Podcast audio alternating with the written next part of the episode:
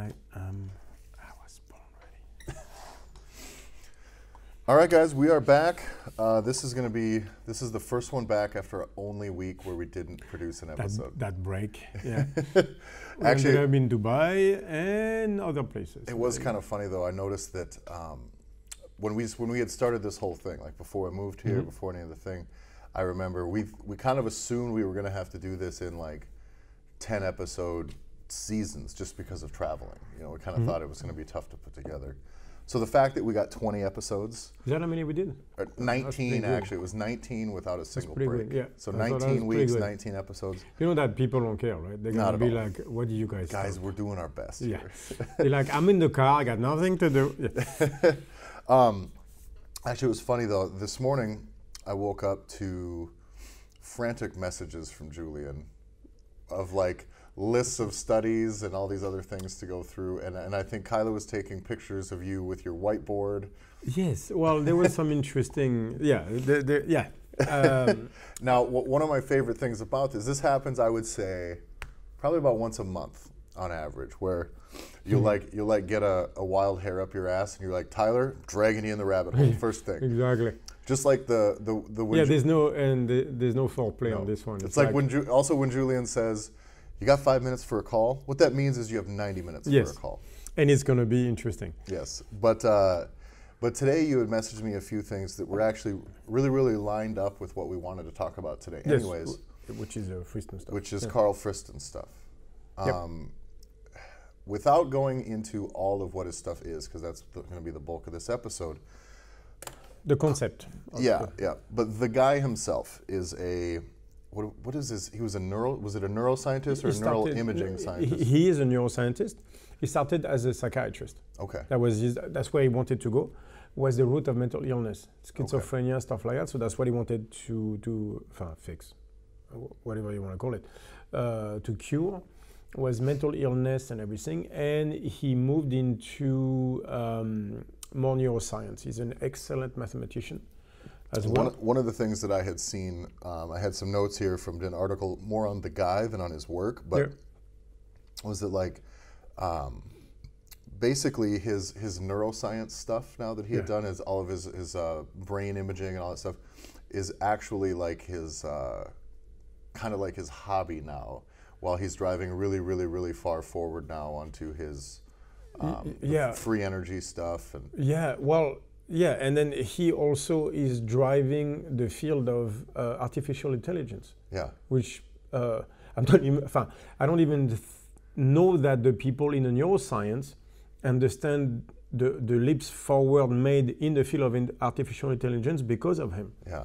Like all, all the new stuff that we see coming up is a direct uh, follow up on his work. Yeah. That's why, like, it's not artificial intelligence anymore. It's basically artificial learning. That's where the Skynet is coming from. Is artificial learning, and that's from his work. They, oh, it, it goes so deep, it's insane. There was an uh, so one of the things that so Karl has these meetings. Do you know where is he from? Where does he live? You, uh, London, UK. Okay. UK.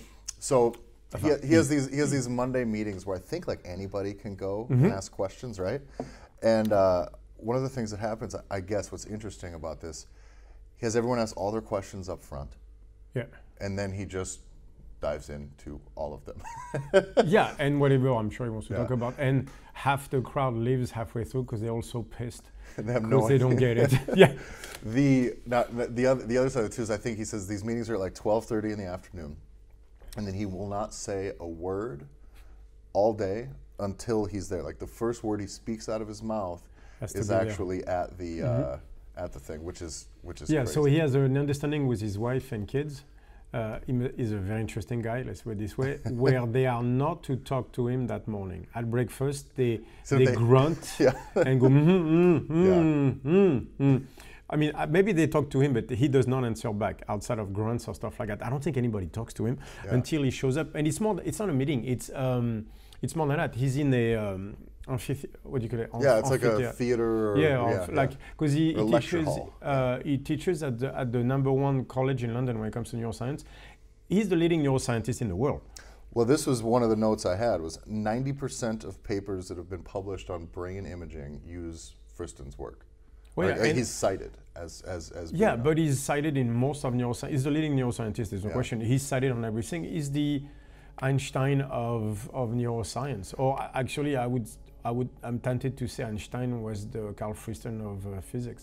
he's produced. Maybe not, but like basically they are the same level. They come up with novel shit Yeah. like no one else. They ever. said he's produced a thousand papers, Papers. since the year 2000. By the way, a lot of it is 85 mathematics, And yeah. 85 in the year 2017, which is like four or one every four days. And you have to see the papers. It's like if people want to see, there's one, for example, in 207 called uh, Free Energy in the Brain. This, the, the concept is the most innovative stuff I've ever read since uh, Schrödinger, What is Life, Yeah. which is a direct continuation of uh, Schrödinger's work. No, no, it's, it's the most, he's the most brilliant man. Uh, there's no such thing as brilliant man ever, but alive right now, there's no question. Yeah. Like uh, so, in that theater where he's giving his lecture, because he's part of the, you know, he's a fellow neuroscience, University of London, whatever it is. Like there's a name for it. I just Yeah. can't never remember. Um, but if you look in that theater, you have so a third of them are all uh, artificial intelligence people, the top in the world, so they understand what he's saying. Then you have neuroscientists, psychiatrists. Uh, you have people from the, the top minds in the world go there. And again, half of them leave the session saying, "Well, that makes no sense." Yeah, that's well. The first few times you had mentioned like the subject, I could understand little pieces. You know, there was a there's a concept that we'll get into a lot of, which is the prediction error thing. Fundamentally, I felt like I could I could figure that one out because I could you can almost directly apply Yeah. most of it.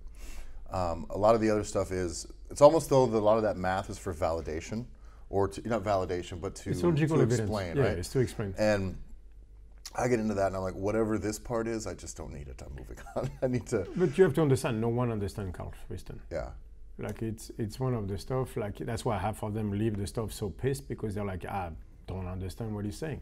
yeah, But I think they're liking the where he starts, the finality versus causality. That's Yes, where, that's where free energy and the brain is about, and it's a direct continuation of Schrodinger's work. So we're going to get into that. But that's if you miss that part, it would be very hard to understand where it's coming from. I think. yeah.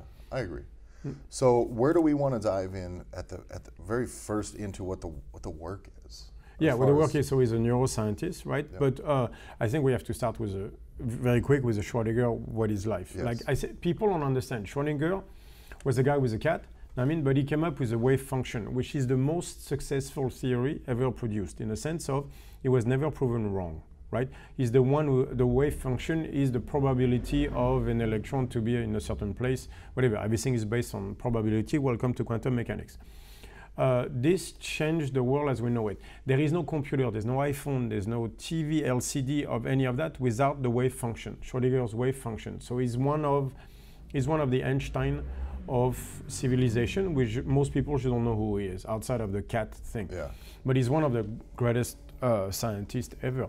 And um, he came up with a book in 1944 called What is Life, where he's trying to connect biology and quantum mechanics, saying like there is a deeper uh, relationship that we understand with quantum mechanics, life, and, and stuff like that. And so that book generated the field of what is called now quantum biology, which is where we we all going. And um, in that book, he talks about causality versus finality. So causality, basically, the idea was like you have two types of things. You have non-life and non-life. Non-life obeys the laws of causality, which is the you know entropy always increases. We're going from order to disorder. it's Everything essentially just constant decomposition. almost, basically yeah. and then so we st- you start in an orderly state and you move toward disorderly everything decomposes and at the end we're all dead right if people like that because it works two plus two it, it wor- all of physics today is based on that Mm-hmm. because it's non-alive and it's a linear progression from order to disorder and that's um, that's newton's laws of movement.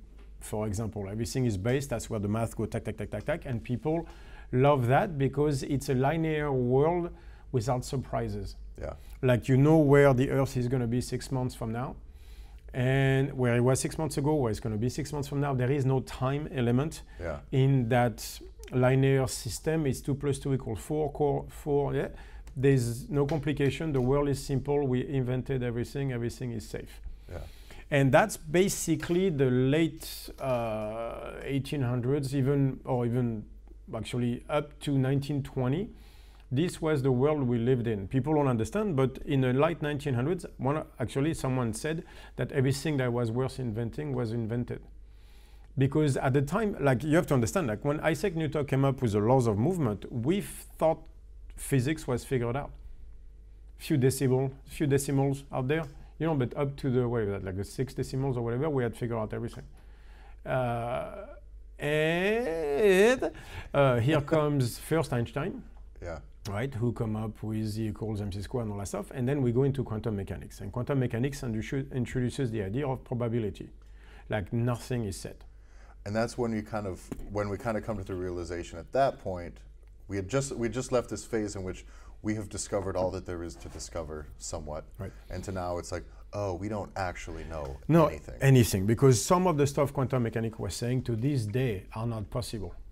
And yet they happen all the time. Yeah. It's stuff like entanglement, where two entangled particles, no matter what the distance is in between the two, uh, no matter what the distance between the two, are connected. That goes against everything we know. Like literally, if you take one particle, so particles spin a certain, in a certain direction, right? Just a crazy idea. Yeah. It's called entanglement. A particle spins either one way or the other. If particles are entangled, that means that one, one particle, if you you don't know which way they spin until you look at it. That's quantum mechanics. Yep. I can't go into that one. But until you, you look at the particle, you don't know which way it spins.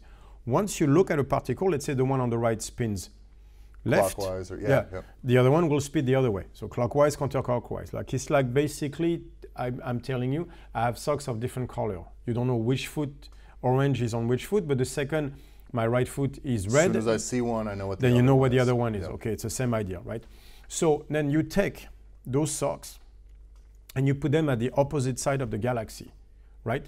So I don't know which one is which, but the second I see, I test one of those particles because that's the only way to know which way it spins. Then I know that the other one spins the other way. Yeah, even though they're not physically attached or in any Exactly. sort of physical relationship. Mhm. That's quantum entanglement, I think is yes, the term for that, exactly. And we don't know what that means because there's a communication between the two that we cannot explain. Now the interesting thing, I had actually just read a deal the other day where they had somebody had confirmed via what they had is they had two separate systems of observation. Yes. and while they would they would they would observe at the ex- Mm-hmm. the exact same thing at the exact same time, uh, each observer observed it in a different state. Exactly. So not only can you have two separate things that are entangled, you can actually have the same thing. And th- there was a problem because both testing was right. Both Yeah, testings were exactly. right. So, but didn't. They basically came up with different answers. So both answers were right, even though they said the opposite thing on the same experiment. So, like we don't. The point is we don't know what it means. Yeah. That's welcome to uh, quantum mechanics. We don't know. But I think I don't know. I, th- I still think that's an important thing to carry over into almost everything else that we run into is that there you can observe Very. two very separate things, and they can both be right for that moment. That you know what I mean. That because for, the, for you know what I mean. The problem is the state. Yeah, circumstances. is, is the is the state. But okay, so but the idea was so there was a probability. That's what Einstein didn't like about quantum mechanics is the probability aspect, and that's why he famously said God does not play dice, because everything was had a probability to it anyway. So quantum mechanics comes and basically changes physics. So basically now Newton's laws of movement are mostly right. That mostly, like you know, that's uh, entropy always increases, or almost. Uh, Most of the it- time. Yeah, exactly. That that changed the world. That changed physics completely because then suddenly something that we knew, we had that very linear view of the universe. Everything is chemical. Everything is that. And here come quantum mechanics who basically change everything. So. Schrödinger, after coming up with a wave function and the probabilities, applies this to biology. And he basically separates things in two groups. Non-life, who obeys the laws of basically Newton's laws of movement, as we go that way, yeah. And uh, still on the quantum mechanical level is probability based, but then suddenly it says life obeys different rules. So everything goes from order to disorder. That's causality, but it seems life obeys finality, which is it's trying to fight the disorder. Life does everything it can to not let entropy go haywire, to not let entropy increase, to the, because um, uh, maximum entropy is a death of a system. Anything that goes to maximum entropy has no interaction with everything is dead. It doesn't Yeah. move, there's no interaction, it's done. Which is where the universe, if we are right, will end up one day, right? So, but basically life fights that, does everything it can for entropy not to develop too much. Entropy is what uh, is called also free energy. And that's where the work of Friston comes in. And he, he basically said he could quantify free energy. And that's his paper 207, for example, when he says free energy in the brain, where he explained that life, not just us, just life in general, is trying to limit the creation of entropy, free energy. How does he do that? By minimizing surprises. That a surprise creates entropy, creates disorder, creates free energy. Yeah, it's it's something that almost needs to be. You know what I mean? Like like now it has to be quantified and it has to be put together. Otherwise, so it we does can just understand creates it. more chaos. Yeah, exactly. And so uh, his stuff was that's what. So from a neuroscientist perspective, that's what the human nervous system does. It's a learning machine that has one job is to minimize surprises. Because if you minimize surprises, you minimize the creation of disorder. You minimize entropy, free energy, and you can stay alive more. So, my question is then: is is an extreme on either side good in that department as far as what we look at what we're seeking for? Um, you know, you know. So, so we're going to get into how we're going to make this these predictions and the reduction of free energy for humans, for the way we Yeah. think, the way we act, the way we learn. Um, but is that is reducing free energy, even though that's something that life seeks? If we were to completely No, you can't do that You either. no, you can't. But that, that's, that goes even further. What, what, what he did basically is that's our quantum mechanical moment for the study of life. The problem is okay, so there was Isaac Newton, which was very linear movement, right? And then quantum mechanics comes comes and just changes physics. yeah Right. Medicine did not have that. The medical world is on the same thing. Everything is chemical. yes Just like physics had Newton's laws, which everything is linear, you do this, you, you do A, you get B. Medical science was like that, with that empirical double blind study. It was like, look, you do A, you cause B, you have causality, everything follows a linear pattern. And even though it's not true at all, that's basically what they wanted to get to because it allows you to have a world that is simple to understand. That's humans for you right Makes there, sense. right? Yeah, exactly. That's humans because we all, all, the universe has no responsibility toward you to make sense. Now this isn't this isn't seeking like a, a reduction in variables as though we're like crawling back into a cave Uh, necessarily. no, no, no, no, no. So what, what he did basically, what Fr- Friston did, is he introduced the idea of probability. Okay. just like quantum mechanics said, well, everything is a probability. We know where the electron is going to be is going to be maybe. But if I have enough of them, I can tell you what the probability of it being here versus there, right? Yeah.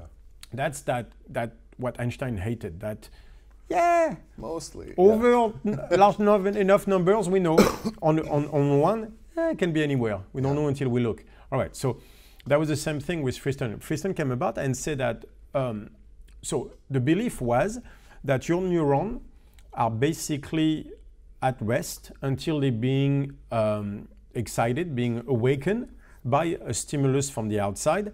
That creates a reaction into your brain, especially chemically, uh, so electrical through neurons, creates a chemical reaction, and basically your body carries on. So that we are a passive reaction to whatever happens in the world. Yeah. Your neurons don't do shit, they're being stimulated by light or whatever, then you react to it, and then you carry on with the reaction to what happened in the world. Which is my total understanding of the way that things Work. work. Right. This is the Newton equivalent, the Newton laws of motion equivalent for medical world. That's how the brain works. Yeah. Right?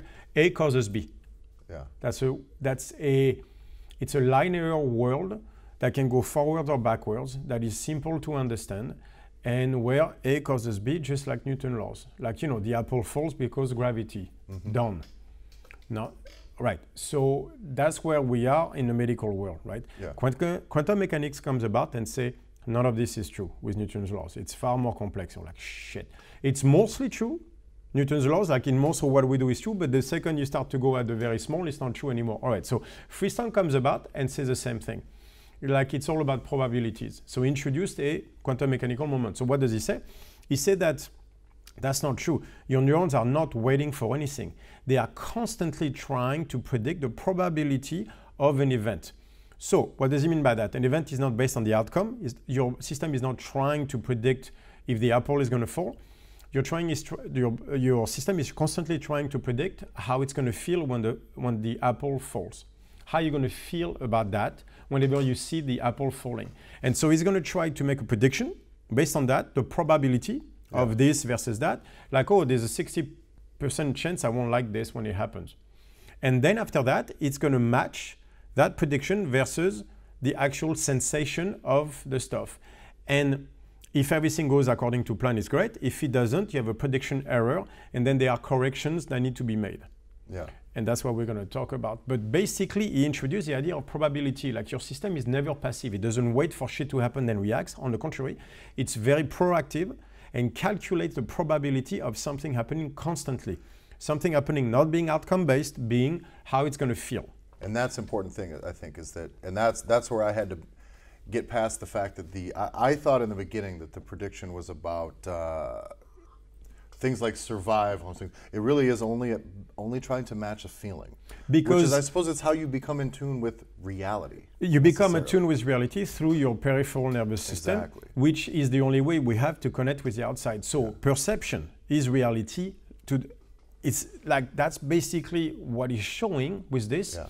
is to life perception is reality to something not alive because it doesn't have perception, they have their reality. There's we have ours. Totally separate reality. Yes, because we can feel, and therefore we have our own quantum mechanical system based on probability um, of how is something going to feel like, and you are constantly anticipating the shit to happen yeah. next as a learning mechanism. So we are our own AlphaZero, our own like that's what artificial intelligence is going toward. It's, it's not mimicking human intelligence in a sense of consciousness. It's mimicking human behavior in the sense of learning. Mm-hmm. It's, uh, artificial intelligence is about learning like our nervous system learns, which is probability based of how something is going to feel. There was a so one of the examples that I'd come across was yeah. like how did they word it? They said like the the the fear of pain yeah. is actually far greater than the feeling because that's your probability. Because yeah. and especially once you've experienced, right? If I yeah. put my hand on something and just burn the shit out of it, exactly. that yeah. sucks. Yeah. But then when you go, if I were to go back again a week and later, you get, you get and I get close, that's I will almost need somebody to stuff my hand on that because it's it's an intense experience. Though at this moment, there's no fucking input. No, but the probability of pain is so high. Yeah. Your system go, is because going into is, overdrive. Because it is what you know from that. It's yeah, so you always learn. So you always make a probability of what happens, and then you learn from what actually happens. Yeah. So there's two phases. There's a prediction, then there's the expression. You predict something, and then you're gonna an hypothesis. You're gonna make an hypothesis. Right? Yeah. And basically, you're gonna confront that hypothesis with what the sensory input you get from the world outside. If they don't match, there's a problem. There's a correction. If they match, then you know for sure, and then you yeah. move on with that feeling. So that means now, that you're going to have to redo it constantly. And before we go, that when it when it matches, that is what we would define as a reduction of free energy, right? Yes. That is that is that is exactly it, it, it, It's about matching, not good and bad. Does it's not good or bad. It's not. It's not. This is a thing that's beyond your control. No, I like this or I don't. That's nothing that's to do. It. It's did it match what I thought it was going to match. So. I, uh, I put my hand on the stove and I burn myself. Like you can see that with a kid. The next time they come, even if the stove is not on, you can't get the hand close mm-hmm. to it mm-hmm. because you know it's going to hurt. You're wrong, but yeah. it doesn't matter because at that moment, that's all that matters. I would have to force like this, and you go like ah. So that's no, there's actually nothing. That's why I can't get my dog in the fucking bathtub. Yes. yeah, yeah, exactly. Fuck it up one time. Fuck it up one time, and then it's done forever because yeah. he's incapable of recreating. To, yeah. to, change his prediction. So that's we're going to talk about that. So when there's a prediction error, then there are different ways of dealing with it. But you have to understand that once you're sure of a prediction, it's like that's how your system has learned is moving forward with that. It's so hard to break. Mm-hmm. because it match. So if something hurts you know that for a fact it always hurts. Yeah. you don't like the taste of something we're going to have to associate and int- it, it takes a lot to break that. I remember there was a this was an old i think this is some old uh, like military interrogation thing but there was they had actually said that electrocution was the thing that they had used because it's such a I mean, like massively intense sort of pain. You know, it's over Sure your whole is. body. It's not like I never tried, but I'm sure it is. Yeah. Well, I did stuff my fingers in the outlet a few times to see, I've, but yeah. I've, I've had a few moments working as a technician where I Oh. got lit Oh. up real bad, and one of them to where like I almost didn't crawl out of the fucking situation. But, but so so I know what that feels like, uh, and it feels really really really really bad, obviously. Oh, but but they said when they when they would test it when they would like to torture people, one of the reasons they would use electrocution is because it sucks so much, but they actually barely have to use it on you. Yeah. Meaning they hit you a couple times, and then, And then all they have to do is threaten because you're like, no, no, no, no, no. Yeah, yeah. You come Like- with it Like, like yeah. I, it's, it's, it's, it's, it's massive. The, the, the urge to But- get away from it. and, and this is important because that's the nature of chronic pain, Yes. Yeah. where you don't need the stuff anymore. It already hurts. Mm-hmm. That you see that with people, I can't Yeah. get away from pain anymore because that's the problem. Is that prediction get uh, is true now and constantly active. Maybe this would be let, this might be a good opportunity to to use that as an example, like a specific example for Yep. this. For the, let's let's go down the, the the chronic pain route Yep. because I think a lot of people will understand that. So let's say I I deadlift, and I have a thing. Let's just say it's a physical thing. It's this at this point. It's not mental, right?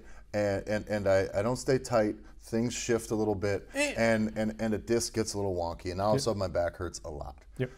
I'm going to start walking around now, and, it, and I'm going to start to relate certain movement patterns or positions that are going to cause pain while it's reasonable at that Yep. point. I have an injury, so I bend over. Fuck, that hurts.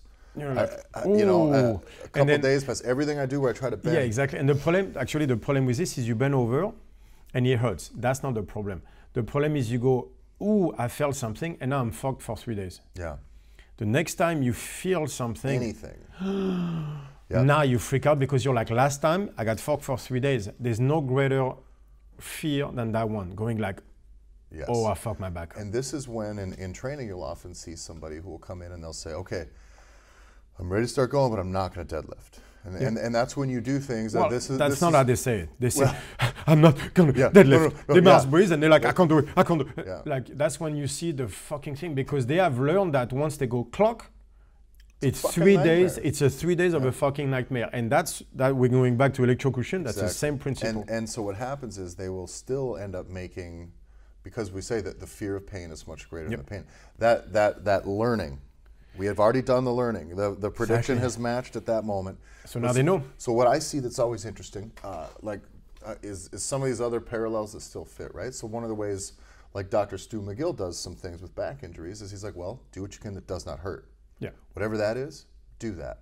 If that's walking, if that's walking and wiggling your arms, if it's carrying weights, start there. But very often you'll still see people once they get back a little bit of things. That first session, yeah. First few, and the problem is over the course of a rehab, they don't they don't expect that there's going to be setbacks, and there always are. Right? You're going to get stronger. You're going to move Yeah. poorly once. Or even, or even if they reduce the, sandba- the setbacks because they do barely anything, Mm-hmm. right? They go like, oh, you're fine. But the problem is the second you go back into the position, the problem that caused the issue in the first place, Yeah. which is you relax when you, none of that is fixed. And so all you got to do is go into a deadlift position and not feel comfortable, and then And you're ne- and you're not deadlifting, Yeah, exactly. Yeah. And and the bar is not coming off the floor. Exactly. Exactly. But but that's how you end up with and that's why from an imaging standpoint they always say that you you can't tell someone who's in pain and someone that's not because a lot of it is going to be how they've what they've done over the course of the actions that they've taken since then to allow them to be to not have this really negative prediction associated with this And, position. and by the way, that's part of the issue because that's when doctors will do an MRI, Mm-hmm. and if you have bulging disc, say you have a bulging disc. yep. Now even you, though you are this now. Yeah, even though the bulging disc might not be where the pain or cause the pain or where the pain is. Because uh, there's been many studies on this where 80, 90%, 80 something, 88% I think it was, of people out there with no back pain have bulging discs. Yeah. Everybody does. You have bulging disc. But since we cannot understand where the pain comes from, or we used to, then it was I need a linear world Yeah. where there is a cause, a visible cause for everything.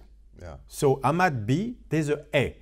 I take a radio, I see bulging disc, there's my A.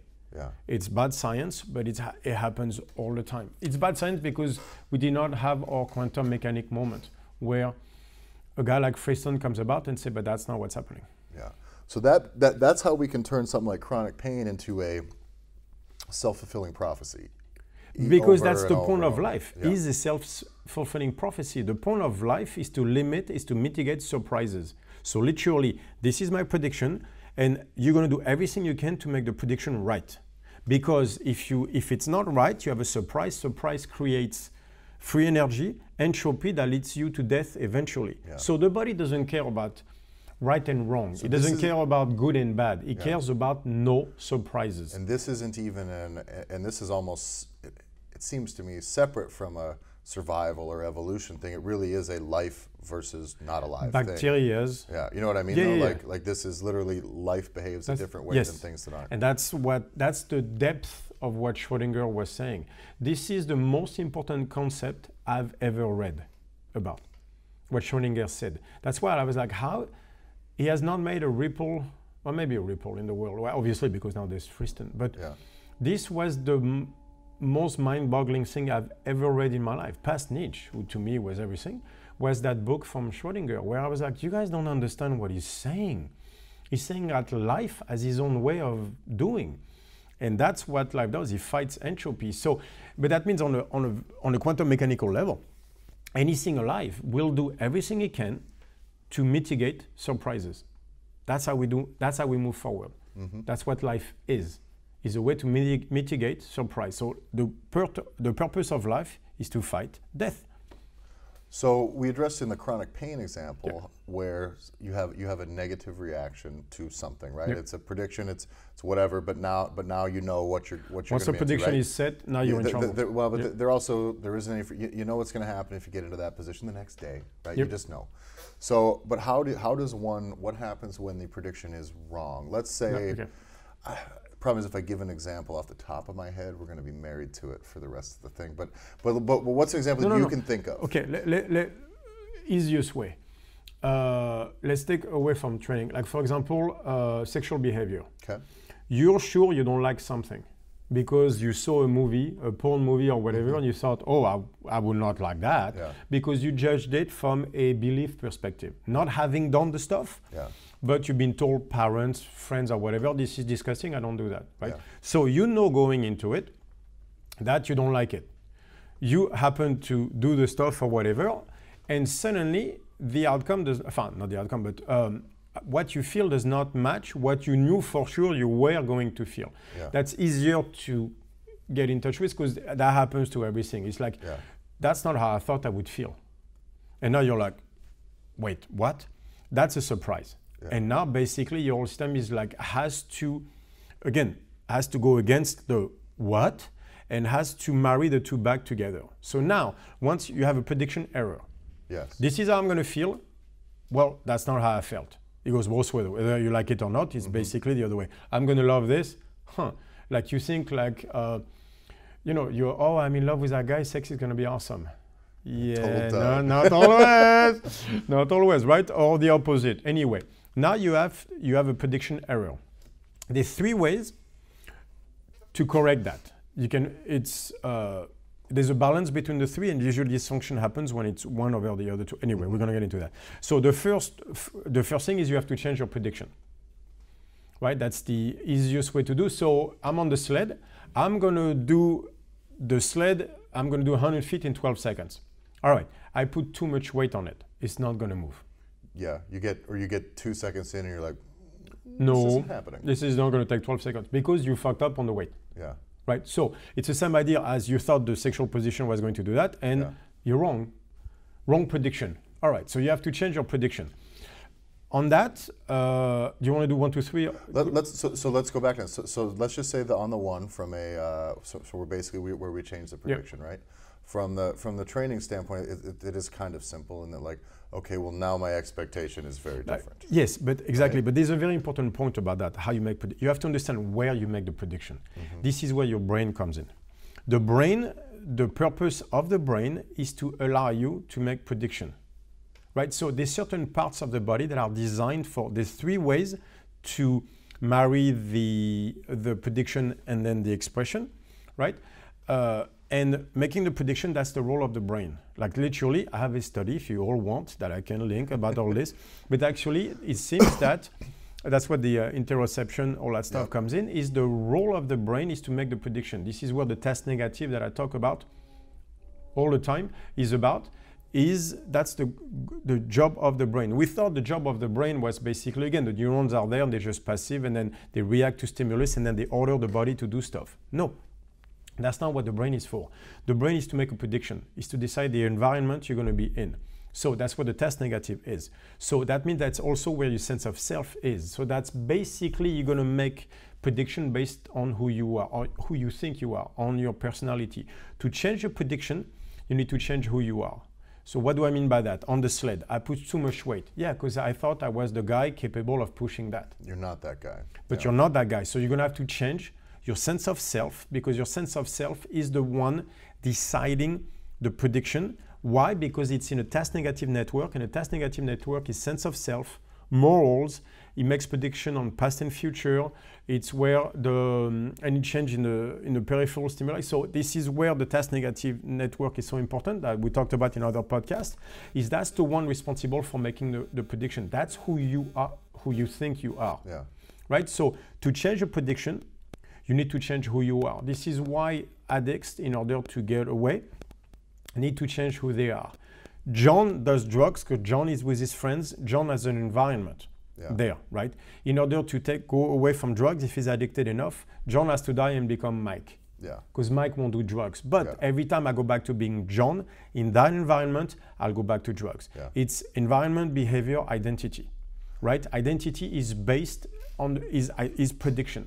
Prediction is identity. So on the let's say on the inverse of that, if if I go up and I'm gonna I'm gonna try and deadlift 650 pounds, and I think, all right, I, I think I can get this. Mm-hmm. It's gonna be, and then it comes off the floor like it's nothing. Yep.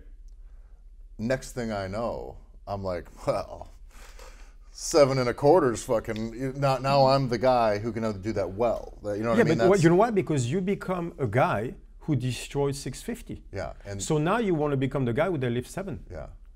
Like that's you know like uh, So whereas if I were to go into thinking this was going, you know, I mean, you go to a lift that you think is going to be very challenging, Mm-hmm. Yeah. and it's easy. All of a sudden, you're like, I maybe am a bad motherfucker. Exactly. You know so your mean? sense of self went up. Yeah. The same thing where your previous 90% today feels like a fucking 120%. Yeah, it's like I, Your I got sense a little of bit self of reality check today. Your sense right? of self goes down. So because you are you are the prediction in that sense. Yeah. But neurologically speaking, you are the prediction.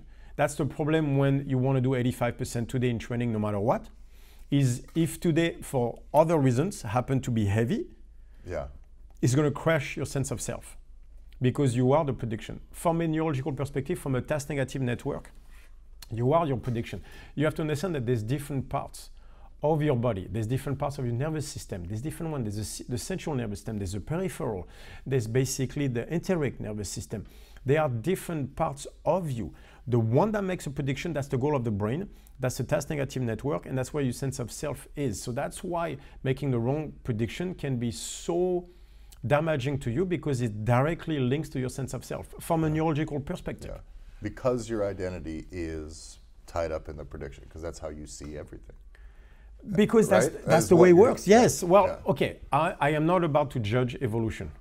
300,000 years to become human. The nervous system has been around for 500 million years. That's how it works. The task negative network is the reason we're on top of the food chain, Yeah. right? We build things uh, in society. You know, basically, the one thing we have as humans over every other animal is that we can change our environment better. Yeah, So all task negative, our way of making prediction is better than the others. We're better at making predictions.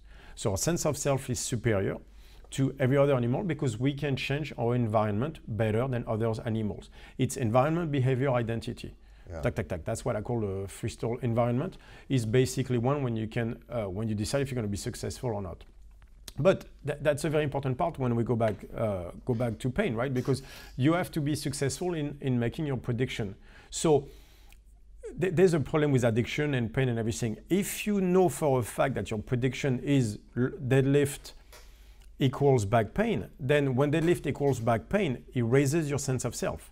Just like for you, oh, I can I smoke 650, I feel better. Yeah, every time I hurt myself on deadlift, my sense of self goes up because I was right in my prediction. Mm-hmm. That's how fucked up it can be, though. Yeah. It can work both ways. Yeah. And then they become even more certain. But then it goes the other way. That means if deadlift doesn't hurt my back, then who am I? Because I'm wrong in the prediction. That's a surprise, what you're trying to fight against. So that's the power of the prediction. And what happens when the there's a prediction error? It's to life, it means literally death. Where you're tr- so if you make the wrong prediction, whether the prediction is good or bad doesn't matter. That's the problem. Yeah. Is you make the as long as you make a prediction that is right, your body is like awesome. So we're trying to constantly basically just address everything with certainty because certainty is order. Certainty is life. Yeah. And then and then as soon as there's something that's a surprise, you're like, that's fucking chaos. And that's why that's why it's there there has to be a correction. There has to be a correction. So that's the keys. There are three corrections. If mm-hmm. you're stuck in one, like changing the prediction, your sense of self is attached to that. That means that every mistake that you make, any surpr- not mistake, any m- surprise that you have in your life For better or worse, it's the diminishes your sense. Well, it's always bad. So any surprise, even if it's a good surprise, Yeah. it's bad. If it's a bad surprise, it's bad. I- In the sense of any surprise is bad. If you can only, there's three ways to correct. The first one is changing the prediction. If that's your way to correct errors, then any surprise is bad. Even if the surprise is has a good outcome outside, you will still see it as bad. And it gets worse. No matter what, how good that surprise is, it lessens you as a human being. It makes you feel worse about yourself. That's why in some f- people that are fucked up, happiness hurts. Mm-hmm. Because they're happy, that's a surprise. Yeah. That surprise makes them feel lesser as human beings because really it does. It just destroys their sense of self because it is a surprise, because that is the only way they can deal with a prediction error. That's the problem. And that's when you see a lot of issues with ego and stuff like that, because if you don't have the other ways to deal with prediction error, then everything is a challenge to your sense of self. Any surprise. So anything that feels good when you're sure it doesn't lessens your sense of self. Imagine the hell that you live in. Imagine how scared you would be to walk around knowing that everything that feels good will make you feel like shit as a human being. That is hell, that is literally hell on earth. Were you raised Catholic or no? I'm French. My grandfather sure was. My grandfather thinks he raised me Catholic, I can tell you that. Um, but but so so we have the the changing the prediction is is, is the big one, and that's a big problem, right? So yourself is what are what are your other options? So the second one is you're going to create movement to basically make the world fit the prediction. Right? So that's the one where deadlift hurts my back, right? So I'm going to fuck up the form. Like Yeah. I deadlift and it feels good. I don't want that. So I can either change the prediction, getting like, well, maybe deadlift doesn't fuck me up, mm-hmm. or because I don't like it, I'm going to change my form until I hurt myself. That's self sabotage. yeah, That's all the time. But again, self sabotage in itself isn't bad. It's just trying to limit the surprise. So you could basically change the movement into one where you hurt yourself. And then the prediction came true, and that's okay. So that's where also, like, um, I'm to freak out. So basically, you will do movements toward freaking out, which can be mouth breathing, which basically you're gonna you're gonna act on the prediction to make the world fit it. Like so, the prediction doesn't come true. I can either change my prediction or I can make the world fit the prediction. I can create movement that will make me feel the way I thought I should. So it can go the other way, which means I love to squat. I'm going to change my position until I feel the squat feel good. yeah, Like for so, what is my point? You you love to snatch because at one time you snatch and you went, oh, yeah, that was awesome. So the way now uh, it feel snatching feels like shit. So you have a choice. You can quit snatching, or you can do it until you feel that movement and you go, that one, and you find that again. that one. Yeah. And you don't know what you did, by the way. Yeah. But you know it's that one. That that one was true. That's the one. Right? And that's so that's why we talk about technique, about anecdotal evidence, about learning skill, because that's what learning skill is. It's number two, it's learning to make something feel the way it should. So that's where mastery of movement comes in. That's where mastery. That's where mastery of making espresso come in. Is the action should feel a certain way. Then you start to go through repetition again and again and again and again because every single repetition gets you a little bit closer to what you think that action should feel like. Yeah.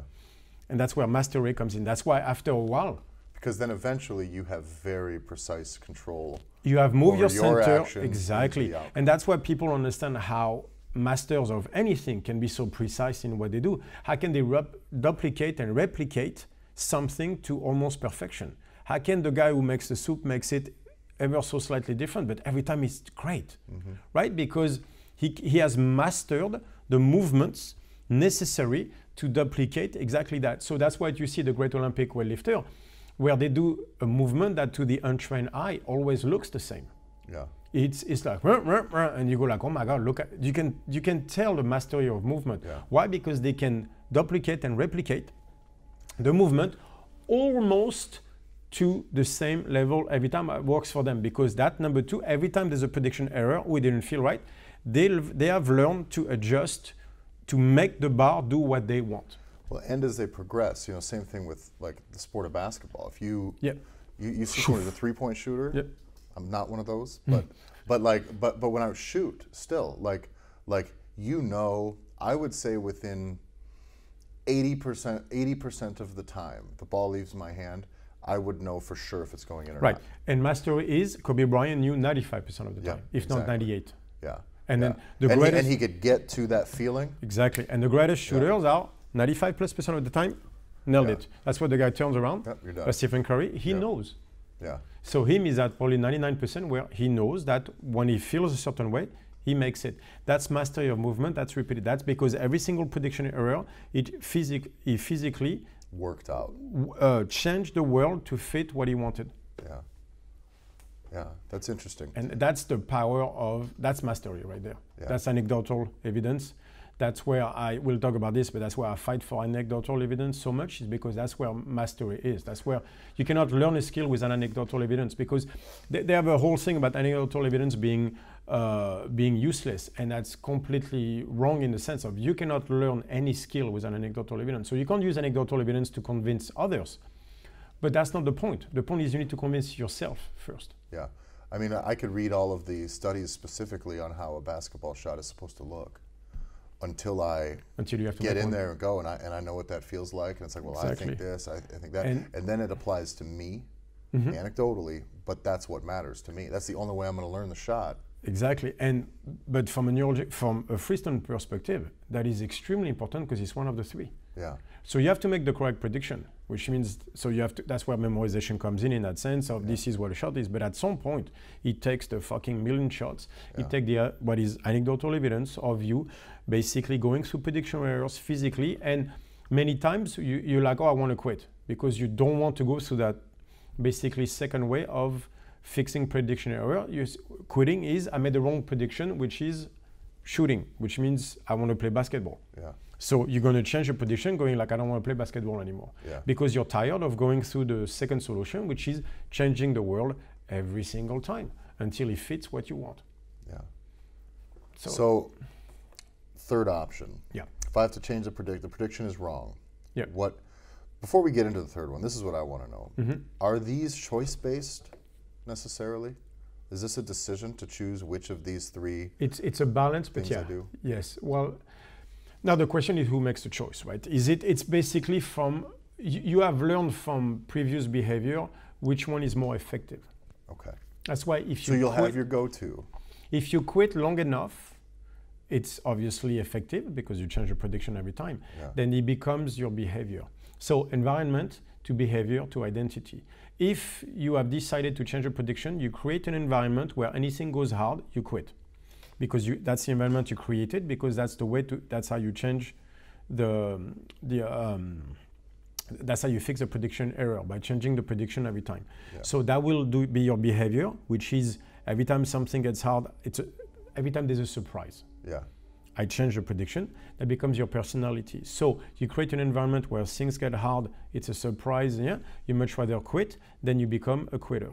Yeah. So it's environment uh, behavior, identity. What you get to choose is the environment. Okay. At that stage, you get to decide I am not, I will not, if there's a surprise, I will deal with it and not get away from it. That will affect your behavior. You're not a quitter anymore. But you can't control the behavior, you can't control your identity. That's why people quit but say, I'm not a quitter. No, you don't get to do that. Yeah. what the only thing you can decide you can decide of you can choose is your environment so you get to choose which one of the three or all three you get to use. That's where this comes in. Or consciousness whatever the fuck it is whatever we have that all other animals don't have we get to create an environment. Lions are stuck. They're not going to go migrate 300 miles to find it's basically they have a territory and they're stuck there and there's no food. They might move a little bit but basically they're fucked. They're not going to build an air conditioning because it's too hot. They're not going to build dig a well in a, so where we can do us is we are very good at, at with the prediction thing we can create an environment better than anybody else. So that's where i think people need to understand where the success in life is is they get to choose the environment. They don't get to choose their behavior. They don't get to choose their identity because that is based on the environment. Yeah. environment behavior identity. So but you get to choose the behavior. That is the one thing you get to do is you get to go like this is where i want to be. So you think you're fat you're out of shape you're unhappy you decide to go to the gym now once you're in the gym you don't get to decide the rest that's the problem too is you go to the gym now you think it's going to feel good it won't No. and so now basically from that you say, oh, I'm a loser. You're not. Just it's supposed to feel like shit. You're just wrong in your prediction on how a workout is supposed to be. It's not supposed to feel good. It's supposed to make you better, but it's not supposed to. So after that, it's out of your control. But being in that gym, being a correct gym, will make you train harder, and then eventually you'll become a winner. But you don't get to control that part. All you get to do is choose a gym. So, what do I mean by that? You join a gym, but you don't like the mood Mm-hmm. Yeah. right? The vibe doesn't. The click. vibe doesn't fit you. You don't like the people there. They're not supportive to you or whatever. Do, what do you think the best uh, program in the world will do to you in that environment? Nothing. Absolutely zero. So now you cho- you went into that gym, you chose that gym, right? At least you chose to go to a gym. That's the gym you're in. Now, what you would like is you would like to change the coaching there. You would like for people to be more supportive and everything. Yeah, but it's not that gym. Mm-hmm. Yeah. You don't get to choose that. And so from there, after that, basically, it starts to tax your identity because you're like, people should be like this. So now you bitch about the facts. So now basically you're making prediction based on yeah, and you go like, I can't do this. Yeah, you're right. But because you're trying to control what is not controllable. What is controllable is change the gym until you find one that fits what you want. And once you find a gym that fits what you want, your behavior will be of someone who trains harder because you feed out of everything. And from there, you become a winner. Yeah. So the wrong gym will make you a loser. You don't get to control that. And then you start to associate different things with different results too. Once know? you become a loser, then that's a prediction you make. Yeah. So now it's a feedback loop, Yeah. right? And the prediction is I lose, and now you lose, Yeah. and now you're in a bad place. Where because you try to control far too down the line. The only thing you can control is the gym. Your gym makes you a loser. Fine, change the gym. That's the only thing you can control is that is your environment. Yeah. It's interesting, you know, like, so if, if, if a regular person walks into a gym and they see some big, thick necked son of a bitch deadlifting and banging weights, and that guy's an asshole to them, from then on out, that person's going, to, going into the Yep. gym, seeing any big, strong, it's going to be like, fuck this place, fuck But this that, guy. that tells you two things because people ask us all the time, how should I choose my gym? Choose my gym like in jiu-jitsu or whatever. I'm like, get in there, see if you want to go back. yeah. Do you feed off uh, whatever energy is there? Yeah. If you do, you'll win. If you don't, you'll lose. And there's nothing you can do about it. Yeah. Because you're not going to change that asshole banging the weight. Yeah. He might change, but that is not under your control. And you telling him he's an asshole most likely won't change him, by the way. But And you know, on, and on the other side of it, if you go in and there's some big, thick-necked son of a bitch deadlifting and banging a bunch of weights, and and then he talks to you afterwards, and he's a nice guy, and you're like, oh yeah, that was actually pretty nice. You have no problem. Same situation happens the next Exactly. time, and you're like, you're like, oh, I know that guy. By the way, that tells you how important you as gym owners are out there because that means literally you defining the outcome of that person's life by providing an inviting environment or one that is non-inviting. Mm-hmm. That's what to me the gym owners, we go back to that conversation we had so many times, are so important. And I think that's their only job. Really, is create an environment where the kind of people you want in your gym can thrive. Yeah. That's it. If you create an environment, you change the behavior, you change the behavior, you change their identity. That's how much power we have in people's lives. So if you want your gym to do better your way, change the environment. Make the environment into something that will create the right behavior, that will create the right identity. That's why I think the gym is the most important place in the world. Yeah. So, our third option. Ah, This is actually the one Yeah. that, that I actually I, I walked over it seven or eight times and Yeah. was completely misunderstanding yes. the whole thing. That, that's So this one, this one, I'm going to need you to kind of guide Yes. the thing, and I'm going to ask a lot of questions from this, as in because I f- don't fully understand this Yep. one. This one is basically we have to, ch- in order to change or correct a prediction error, we have to change the way the brain samples input. Yes. So basically, is that's the third way you could change uh, the the error is you could change how you feel about something. Okay. All right. So that's the source of most dysfunction, right? Um, the, again, the point is to mitigate surprises. A surprise happens, not good. The fact that surprise happened is always bad. So I need to either change the way uh, what I think about, make the prediction, right, or mo- move the thing until it does what I want, in the feeling sense, Yeah. or I change the way I feel about it. Um, that could be a, that's where you see in a life-changing event like a near-death experience, where basically they ha- used to have a certain personality and everything. They used to feel a certain way about These things that used to be important to them no longer are. no longer are Yeah. because they have changed the way they perceive the world, right? Because that's what happens through dynorphin and anyway, all that stuff. So that would be the source of dysfunction. Th- This would be uh, like the source of schizophrenia or stuff like that, where something happens and basically I'm gonna, I'm the son of Jesus Christ, right? I'm being, pr- I was proven that no, you're not, right? Doesn't matter. You're not going to change the prediction. Now you're gonna, you can't make the world. Uh, The world's not going to get on board with that all of a sudden. Exactly. Yeah. Or and you can't walk on water. You can't change the the world in a way that proves. Your prediction to be right. And so what you're going to do, the only thing you can do is change that basically how you feel about about things. That's where you could see schizophrenia coming in basically. So you have changed the expression. So that would be the the source of most dysfunction. Like you create so psychosomatic events Yes. that would that would be that for mm-hmm. example so the deadlift is going to hurt my back i lift no it didn't my form i, I can't manage to my form hasn't changed Yeah. right so i did not physically hurt Yeah, myself there's but no yet aggravation. nothing yet i wake up the next morning and, and i'm in pain Yeah. because I made the, world, the, the prediction fit. For example, that's one example, but there's many. But that's where psychosomatic events would apply. Is you have made yourself feel a certain way about that. So there's a positive as well. Let's go back to our sexual behavior. Yeah. There is that action that I thought I would hate, but then basically I there's a surprise that tells me that this was not bad. It can be because I never wanted to do this because this is morally bad. But the men I love or the women I love likes that action in bed. All right, so I have two chances. I can change the, the prediction. I can basically uh, not do it or whatever, or I can suddenly the next time I do it, I can make myself like it. Yeah. I can change the way I feel about that. That's what the psychosomatic stuff happens mm-hmm. so much. We see it with placebo stuff Yeah, all the right. time. We see it all the time, and that, but that's also unfortunately the source of many dysfunctions Okay. because that's where also chronic pain is. Is I am so sure that it- something hurts me that it actually does. Mm-hmm.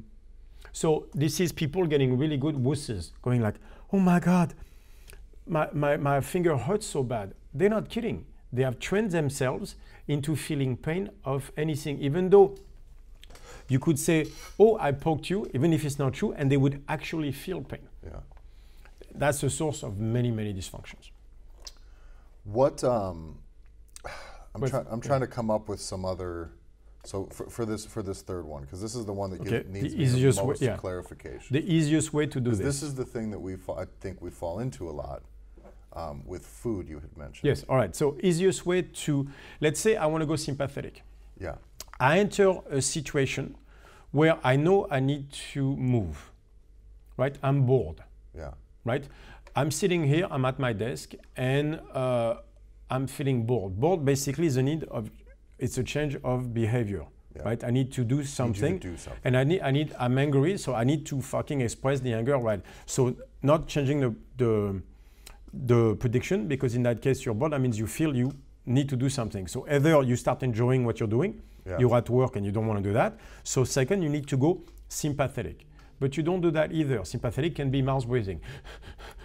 Or basically you need number, um, option number three, which is I need to feel sympathetic. Yeah. So instead of acting, I could go grab nuts, something that would, any food, honey, sugar, that will create a sympathetic reaction. Because now I'm at work, and instead of changing my prediction, instead of making me like changing my work into something I would like, Yeah. all I need to do now, that's option number three, is to create a sympathetic feeling.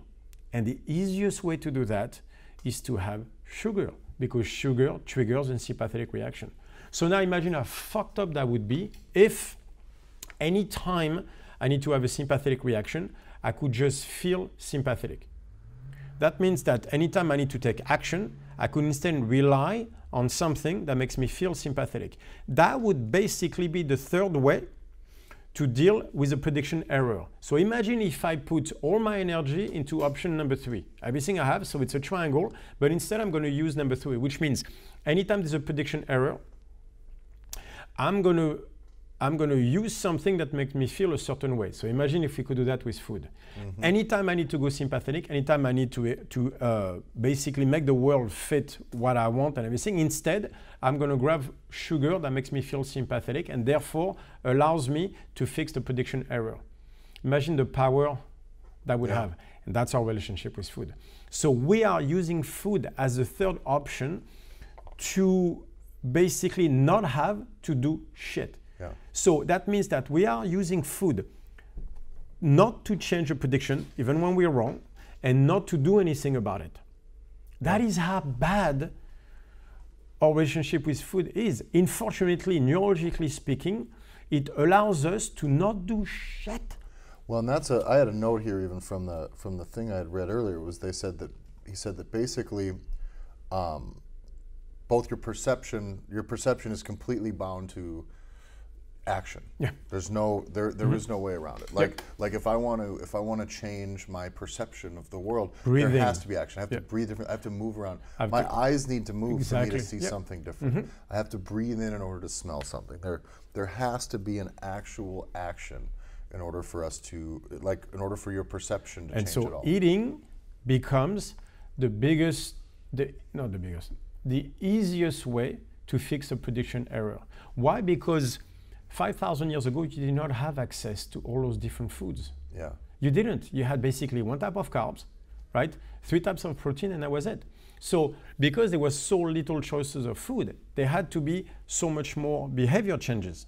Behavior changes being the change of prediction or the making the world fit it. Mm-hmm. So now we have now that we have the quantity of food we desire and choices of food we never had before, it's basically limiting completely the need for a change of behavior or a, a need for movement. Yeah. So all, uh, all choices of food literally determines how much movement and prediction we're going to do in life. When we have at our disposal such a wide variety of foods, Which and- is the worst thing we can do to human an beings. Yeah. Extreme wide variety of things that And taste quantity. really fucking good, And quantity. and so it's always new and novel if you want it. So you're bored, new I can food, go, I can go have myself a new experience.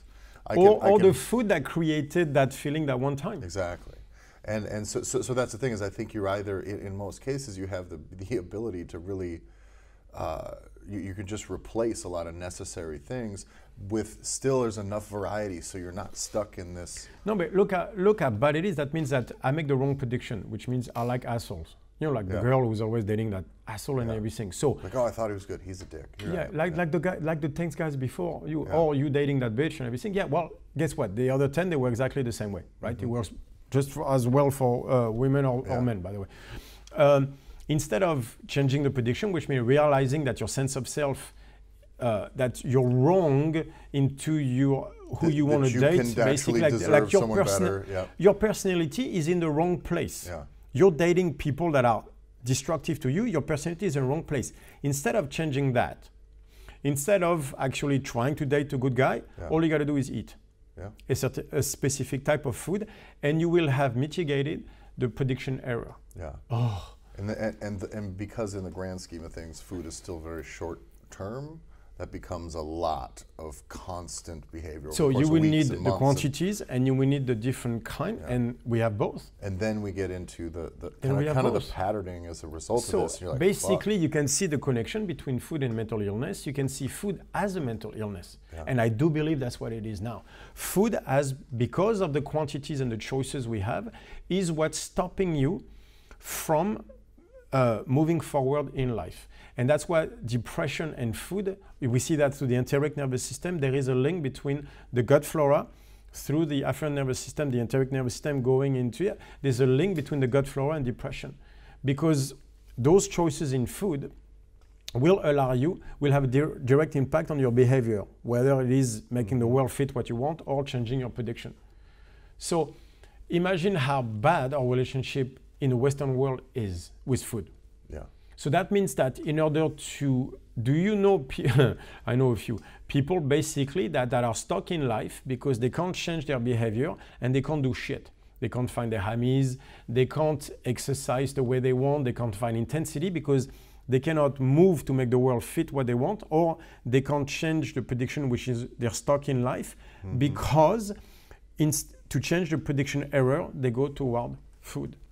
Yeah. Th- This is the biggest drug and the most dangerous one of all because this is the one that will ruin your life. And it's interesting, and back to kind of the, the first way to correct the prediction too, is there, a lot of those people aren't willing to change their sense of self either because they, you know what I mean? But- so, but- so then you end up yeah, with, with yeah. another good option, and then they're still in the middle of this self-destructive, or at least not self But that's what basically drugs are. By the way, drugs make you feel a certain way, Yeah. right? So that's what that's the, the source of dysfunction. That's th- option number three. This Yeah. is something with drugs because I'm in a bad. My life is bad, Yeah, right? I don't do shit about it, but I feel good. yeah. I'll mitigate the Yeah. error. And often in the case with drugs is even though you don't feel good, it still is familiar. You know what I mean? So it's like, So it's and even thing? though it's amidst amidst all of this mess, it's like no, no, no, It's no. the right prediction. I know, I know what I'm getting. There is here. no Yeah, surprises when you're on drugs. Yeah, everything feels a certain way. So it's that's why it's, drugs are so powerful. But people have to understand, food is exactly the same. The difference is you don't have to snort cocaine, yeah.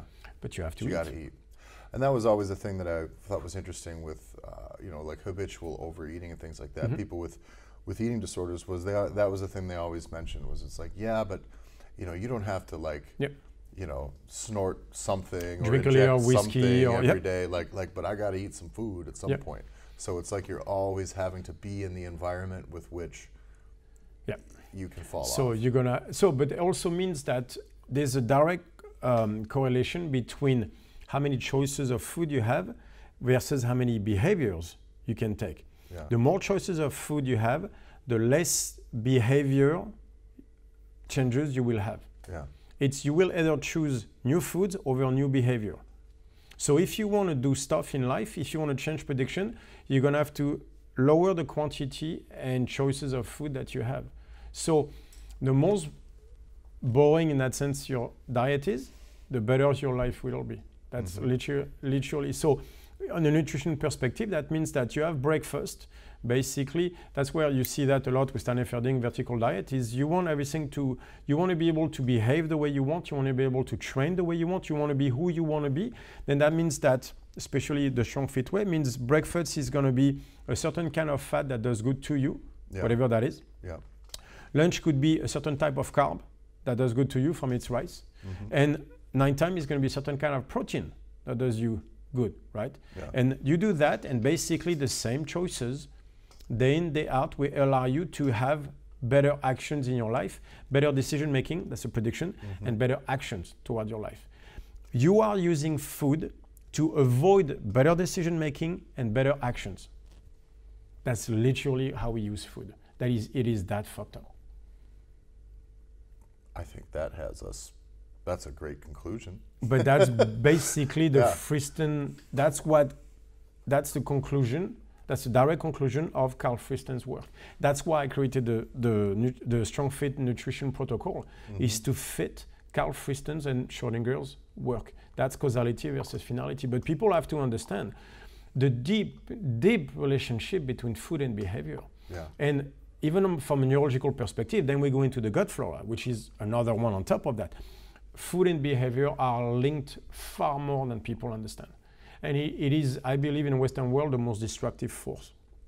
You do not understand what that cheat day on the weekend does to you on a neurological level. Like this, and I'm not saying to go cold turkey like this, but you have to understand that what you eat will change your behavior and decision making in life, and not from a chemical perspective, from a Friston perspective. Yeah. That's the problem. Is most people look at it we with only a look chemical. At we only look at food via chemistry anymore. Exactly. Yeah. And so they go like, well, uh, who's to say protein does that? It's like that's not the that's, point. That's even how the, I see uh, like eating dysfunction addressed. Mm-hmm. Is it's brought in as well? You see, so you eat this because then you get this feeling of happy, and it's this and chemical this and, and this that and that much uh, chemical, that much sugar does insulin this and Yeah. insulin that and everything. That's a Newton's way of looking at the world. That's a linear way of looking at the world, Mm-hmm. Yeah. where it doesn't work like that. The world is quantum mechanical first. The work is neurologically speaking, you follow the Friston Yeah. model. All those other things fall in line just to make sure that correcting prediction errors happens. Yeah, that's the option number two. Al- Also, like uh, making the world fit to make the world. That's where the chemistry comes in, right? But it's a what. It's not a why. It's a how, not a why, a how, yeah. right? What matters is the why, and the why is the Friston model. And so that's why many times your diet fucks you up, or different diet creates certain results. Because fundamentally, though, it's the same principle every time. It's a free, it's the Friston environment. Mm-hmm. That's what matters.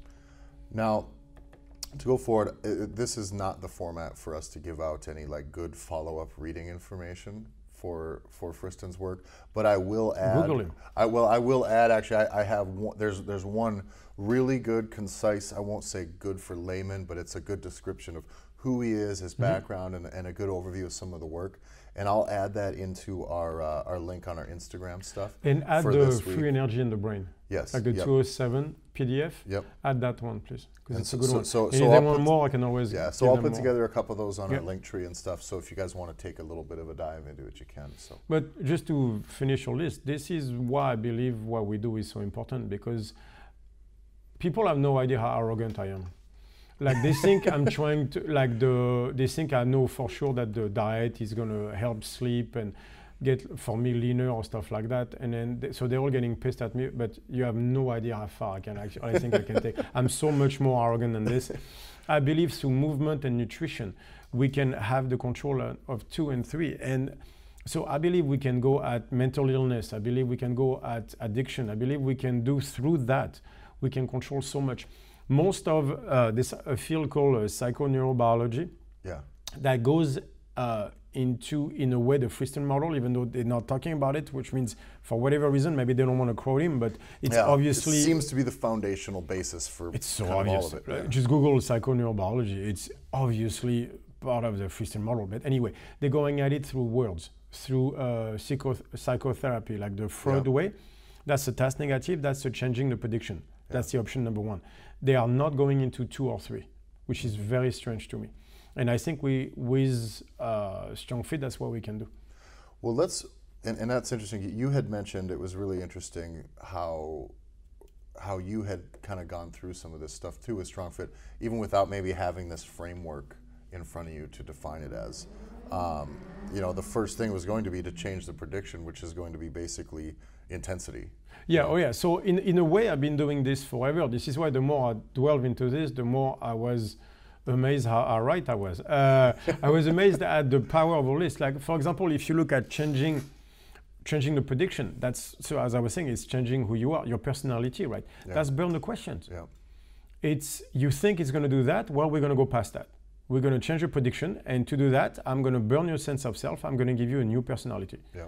right? So burn your soul until you know, burn who you are, all that stuff. That that was exactly that. It was changing the prediction. Burn, that's exactly what burn the Yeah, question that's was. that's that's the thing we've talked many times. You need to Many become the person who can do this, and here's how you do Become the person who can uh, take that sled and, and over Yeah. there, and that is the choice. You create that. That you get to choose. Mm-hmm. That environment, you get to you get to choose the environment. So for me, it was the harness where I chose the environment in which I could change me. Yeah. And the second is then just like here is, It's is- is movement, it's mastery of movement. movement quality, being deliberate, being you know what I mean. All of that stuff is. And uh, number three is the nutrition. Yeah. Is to stop using that. That we are developing mental illness with the food thing. Mm-hmm. I, I truly believe that, and the, all the stuff I've read about the gut flora shows me the same. The behavior, the Western world is basically, I think that's where the anxiety, the depression comes from. Is we are creating the wrong behavior, and food is a major, major one into that. So in a in a weird way, that's what Strong Fit has always been about: is to basically give control of option one, two, and three. yeah. Is to give you the capacity to do all of three, to give you the capacity to not create free energy, to capacity to be alive. Now, for you having had kind of had these as principles, maybe not worded in this way or, No. or framed within had these no concepts, idea. right? Yes, I knew, but I no I just want to know. I want to know what is it like when then when you have you're having to read something from you know a pretty brilliant guy, and all of a sudden it lines up, and you're like, oh fuck yeah, that's basically what I've been doing. Is that? yeah, and is that Is is like what you know? Because I read his stuff and I'm like, hey, that's my life. yeah. So I am not crazy. no, but it's it's the it's the vindication of everything I've ever worked on. It's it's not even a vindication because I never felt I had to be vindicated because I knew I was right. I always know when I'm right. But it was the there is the physical proof mm-hmm. of my life's work, goal, dreams, whatever you want to call it. There- Yeah. There's a guy who quantified it in a scientific way, showing everything you always worked on is quantifiable in, in that sense. He has mathematical stuff and everything. He's like, yeah, the, all, the- all the stuff you'll be working on has a neurological basis. You just felt it. Yeah. Uh, to, and to read that Well- on paper in front of you, it's like the guy talks to you directly. Yeah. Like you know, it's when you read those books and you feel like the author is talking to you. Yeah. Reading at Fist and stuff, I was like, "Thank you." Yeah. And you were never chasing the Never. The, the, the math either. Never. Like that was never like. I didn't know there thing. was. You just wanted to understand it. I didn't know there was a it. math. I saw when I read Schrodinger, I was like, "Oh my God, this is mind blowing," because I knew this. But then suddenly the guy is telling me, "No, no, quantum mechanically speaking, that's what happens." I was like, "I knew it," and then I read Friston, and I was like, "Oh my God." Yeah. But, but then also they're giving me a roadmap Mm-hmm. on how to do it now because I felt the stuff and I knew a lot of it how to do it on myself, not even all of it. But I was like, those are things I could feel, except I was like, I don't know how to do it. And then there's a roadmap Yeah. into everything that is doing. There- There's how we save mankind. And I think it's, It's there. and it's important because you still think differently and operate differently than than most of us. Yes. You know what I mean? Which means you were never get you never gave a fuck either way if there was a thousand research papers published on this subject or anything. It didn't matter to you at all. No, because I knew sooner or later. Yeah. But but it is but it is good to see like, like even for me like, like like going through the few new Yeah. notes from we had today on Friston and stuff my understanding of other than just the real basics now Yeah. my- understanding is much broader simply because I found different words to attach it to you know to attach Which is it, necessary. which which it has to be at this yes, point right? otherwise you're not getting it. yeah. But yeah. And, and so you, you're trying to communicate your feeling all this time Yeah. on it, and and now uh, that's the, I think the important part of having kind of discovered that this work has been going on is that not now now there's an easier way to teach this to people. Yeah, because I thought it was almost, I thought my only recourse for the longest time was philosophy. Yeah, logical evidence. That's the only way I could ever explain what I was feeling. Like, guys, I know I'm right, but let me take you to philosophy yeah. To prove to it. explain to you why, and yeah, exactly. kind of put 'em in. because eh, because I, I can if I'm good at something, as I can see patterns. So I saw patterns in because I read everything, you know, from paleontology to philosophy to history to stuff like that. So I mm-hmm. saw the patterns. I was like, but I needed Plato and and Socrates to help me explain it to people. Whereas no, no, there's a dude. is that smart. He actually figured it out. yeah. From a neuro, as a neuroscientist, he figured out how the shit works. This is his mankind's. and I don't hate me, but screw Jesus Christ. He's a savior. this was this was the really interesting thing that I, I, I had circled this here on, on my thing. He had said basically if he was to define his work, right? And he was like uh, he, he's trying to organize the principles of all life and intelligence. And and, and the qu- and the quote that it, that is left here is if you are alive at all, if you have life, what behaviors then must you show? And that's where all of this, where all of this is coming coming into. Exactly. You so know, li- like life behaves in this way. Okay, so the guy has mapped out life. That's literally what he's done. And he's telling us there is a way to live because mm-hmm. everybody has an opinion. Yeah. No, life does. No, no, no. It seems that life has guidelines. Just like physics has the wave equation, Yeah. like Schrodinger has the wave equation to define the, be- the behavior of particles, Friston defined the behavior of life. And he's telling us in order to go toward more life, this is how you behave. So it's not a matter of opinion anymore in the sense of that I live the, uh, my life the way I want. No, you live your death the way you want. And, and to In most it, cases. and to tie it back to learning, what's really interesting is the the fact that I'm trying to think of how to put this. This is one I knew I was going to have a couple of these moments on this podcast. Where It is Karl Friston. No one understands him, so it's all good. But but when we get into learning, Yeah. in general, right? The first phase is memorization, anyways. That's and so a lot of these people, and, and me included, is the the concept of prediction, prediction errors, the self the prophecy model, Exactly, the um, you know, and and now on how minimizing prediction errors and correcting Yeah. them is done. Now that you know that, now you can go about your day and you can kind of see where things are. You, you, you- you're in that memorization phase now. Yes, and, and, you can understand that it's not all here. Yeah. That at some point, it's going to have to be your movement. Yeah, and then once you understand it, then you can now live in it. But that's why, as a musician, you know, at some point you're going to have to mm-hmm. feel the music. Exactly. So it's not enough to know the notes. Mm-hmm. At some point, you're going to have to feel the notes. Yeah. That's changing how you feel about something, the sensory input. Yeah. It's not enough to go ding, ding, ding, ding, ding. No, it has to feel a certain way. So Yeah. now you're going to do ding, ding, ding, ding, ding. So you have one, two, and three, right? Yeah. You know that the prediction isn't good enough because it still surprises. So okay, so then there's a mechanic, but then after you're going to move mechanically differently Yeah. to make a better note, and then you're going to move based on how the note feels. Yeah, and And now you're like ding, ding, ding, ding, and ding, that's ding, when there's ding, actually ding, then expression in playing music, and that's the reason you play music. Exactly. And now you're mastering it because you have all three going. Every time you need to change the prediction slightly because it's Yeah. not what you thought. Then you make your fingers move a certain way and then you make the note feel a certain way. And now you have music. Yeah, Now you have art, which is the foundation of who humans are. yeah, So that's what art is. Art is life because art is all three. Art is a way to minimize surprises. That's why beautiful music, we know what it is Yeah. because it is literally an expression of life. yeah.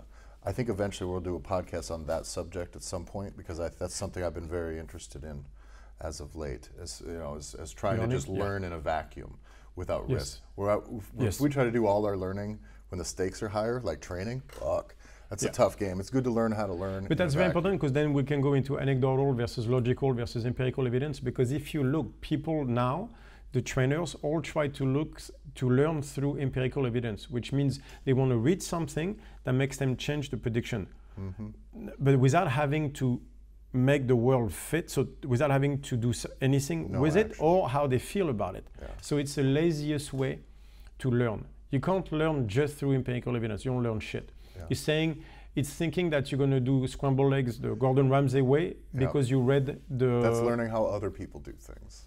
Yeah, and you, but you still haven't learned how he did it. Yeah. Just because you read about Gordon Ramsay's life and you read his recipe doesn't mean you can do the scrambled eggs the way he did it. Yeah. That's the problem. Is that's what they want. Is like, oh, but just tell me how you did it.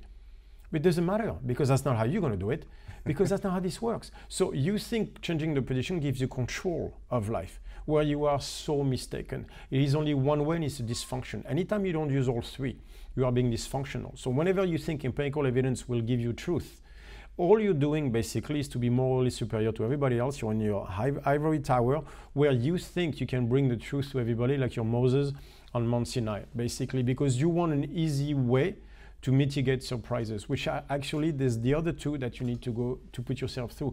You'll see that most dysfunction resides in people relying on one way to change to, to mitigate surprises. Either they change a prediction, which means either they quit on everything or they want everything without actually having to work, or they just use movement but then keep the same behavior going, the fucked up behavior, but just keep acting on it, trying to fix it without even realizing where they fuck up in the first place, right? Or they basically have dysfunction of trying to change the way they feel. Drugs, food, mental illness, anxiety, all that stuff. That's what dysfunction is. Is when you do one option over over the others. I think we just summed up all of Karl Friston's work in like an hour and 20 minutes. Well, uh, you wish. I mean, but yeah, uh, no, I, I hope so. by all, I mean the two paragraphs of his stuff that I had to reference today. Yeah, But- but that's that's where we, we talk a lot about it in that online uh, the nervous system Yes. workshop that we're going to release in a in a week or two. know, yeah. By the time, By the time we get out, weeks, they, yeah. they, we should be able we should release it. Yeah. Uh, this is the base of everything I do. Mhm. Like, but now I have the neurological understanding of it. So this is where strong fit is going. It's going into behavior modification. Mhm. It's going toward how to be alive, I guess. But the, the progress I've made on myself, because I- that's why basically I keep getting leaner, because I apply basically that to nutrition. And it's, the effects are ridiculous. So now I'm playing pool so much better, because I'm applying that when I play pool. I understand where my dysfunctions were before. So I, that's where OCD is. Mhm. OCD is option two. Make the world fit, right? So you're like, no, no, I need my hand here, my hand here, because Yeah. I think the only way to mitigate surprises is to do something physical about it. That's OCD for you. You mean when I'm not sure whether or not I started the cameras and I have no, no matter while I went up and looked it right in the face and Yeah, turned exactly, them on. I- yeah. Five And- minutes and you later, I still still come- you come back and you go Tyler to go look yeah, like that. exactly. Just do me a favor. Yeah, because you know why? Because you don't want the surprise yeah, of fucking up, yeah. right? But so the you need a little bit of option number three, which would be like, dude, relax, it's all Yeah, good. it's you know you have it. I've only done it once. Yeah. It was only one camera. And Exactly. I don't think anyone even complained on YouTube. So, but you need obviously you need a change of prediction in order to not make the same mistake again, right? So you see, it's that it's those three constantly in balance. That's where you make progress. So that's I've been applying that to pool. It's ridiculous. Like this Yeah. morning, I had a really good session based on that alone. Wild. Yeah, it was wild. So now the fun stuff. Yep. All right. So that's gonna have us wrapped up for this week. Yep. I think. So um, you guys follow StrongFit One on Instagram. Mhm. Uh, you can follow me at Tyler F and Stone on Instagram. Uh, StrongFitEquipment.com. That's where we have all the sandbags, apparel, T-shirts. T-shirts. Come on. Are you wearing one? I'm not even Yeah. wearing one either. So we gotta. We'll have to No, start wearing because we have more cool T-shirts Yes. coming. So yeah. So we've got, uh, but also now uh, we do have strongfitequipment.eu. Yep. So for Europe, uh, Europe, got sandbags, some yeah. limited apparel there. We'll get more stuff in there Yep. over time, but but that's the stuff that's coming directly out of this office here. So Exactly. So it's uh, the shipping is better. Let's Yes. put it this way for you. yes. So we have the strong fit community. and strong StrongFit That's very community on important. Facebook. By the way, I heard a lot of people saying they heard about it through the Good. podcast, so we have to Good. mention it. Yeah. Good. That's my. That's actually probably my favorite forum. We have we, we have some some private stuff here and there, but but that group is nice because that's people who have seen some Yeah. stuff and are excited enough to get in. We're not yelling to. Uh, to a room full of people who don't give a shit, so it's a lot exactly. of like-minded people. It's Yes, a really good dialogue nice. in there. Uh, we're gonna release the so the auto regulation uh, nutrition group number two is starting on April 1st, Yeah, and then we uh, just so we can tell people we're starting in the auto regulation training group yes, on May 1st. So in the next podcast, I'll explain what that is. yeah. Um, let's see, we got the training group, nervous system work, the online nervous system workshop. Did we? Is that we're gonna release that in a week or two as well. Yeah. Okay. I think we talked about. So by the next podcast, we can we can start by talking about the training. Perfect. because that kind of fits because we need to talk about intent Yeah, I like it. when it comes to training. Yeah. So that's next week. Next and by week, next week, we mean like tomorrow for us. yeah, tomorrow. But so I'll have a different T-shirt and I'll fake it like it's next week. Yeah. I'll shower, I promise. All right, Bye, everybody. that'll do it.